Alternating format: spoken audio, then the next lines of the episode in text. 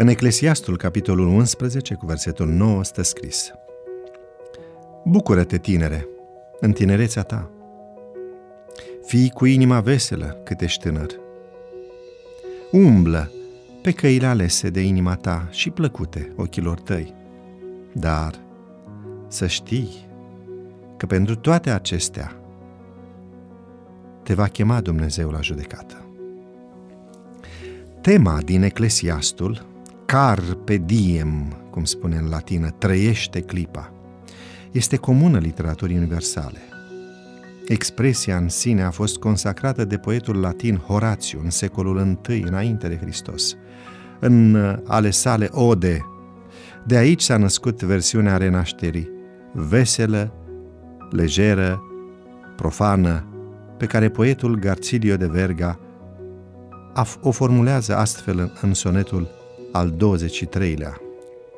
Bucurați-vă cu pasiune de dulcele fruct al frugalei primăveri înainte ca rafalele timpului să acopere de ninsoare semețele culmi.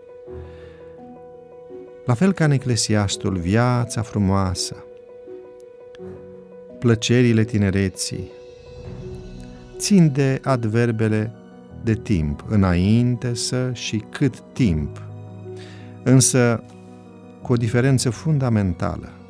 La final de tot, Solomon include judecata divină pe care poeții o uită. Există totuși un Dumnezeu în ceruri. Când fac din viața mea o experiență veselă, amuzantă, dar irresponsabilă, există un Dumnezeu în ceruri. Când asociez oportunitățile și scopurile vieții cu plăcerea, divertismentul și nu cu munca. Sau când regulile și criteriile care îmi ghidează conduita am sunt dictate de pornirile inimii sau de reclamele care mă înconjoară.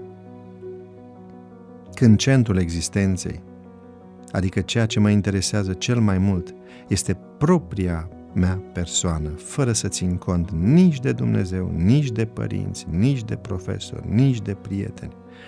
Sau când vreau să profit la maximum și cu pasiune de tot ceea ce văd, ating, gust și simt, fără niciun control calitativ sau cantitativ.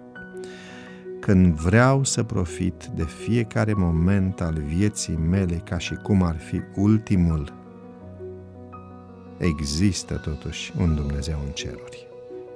Să nu uităm niciodată că deși avem liberul arbitru, deci putem alege, putem acționa sau nu, suntem ființe care răspundem moral de faptele noastre, că emoțiile și simțurile noastre trebuie supuse controlului inteligenței și conștiinței noastre. Că așa cum arată Biblia, ce semănăm, aceea vom culege că timpul și dificultățile vor pune la încercare tot ce am construit.